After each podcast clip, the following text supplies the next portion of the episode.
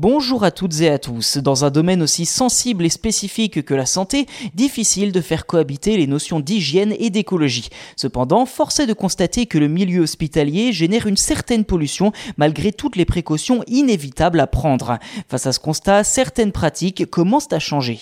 Opération Zéro émission nette, c'est le nom, traduit en français bien sûr, du premier programme écolo au monde mené dans un hôpital, plus précisément à l'hôpital de Solihull dans le West Midlands en Angleterre. Fin mai, le personnel de l'établissement a réalisé une opération d'un cancer de l'intestin en réduisant ses émissions carbone, notamment en utilisant du liquide anesthésiant au lieu du gaz, réduisant ainsi l'usage des appareils électriques.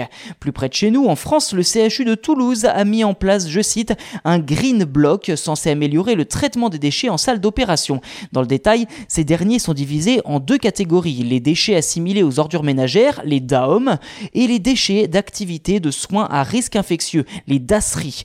En effet, ces deux types de déchets ne sont pas traités de la même manière. Si les DAOM sont compactés avant d'être incinérés, les DASRI, eux, ne le sont pas, ce qui génère plus de CO2. Autre point d'importance, le matériel à usage unique d'après la SFAR, ce qui permettrait, je cite, de réduire 53% du volume total des déchets s'ils étaient mieux gérés. À Marseille, les hôpitaux universitaires ont pour leur part décidé d'abandonner le protoxyde d'azote pour éviter de polluer inutilement.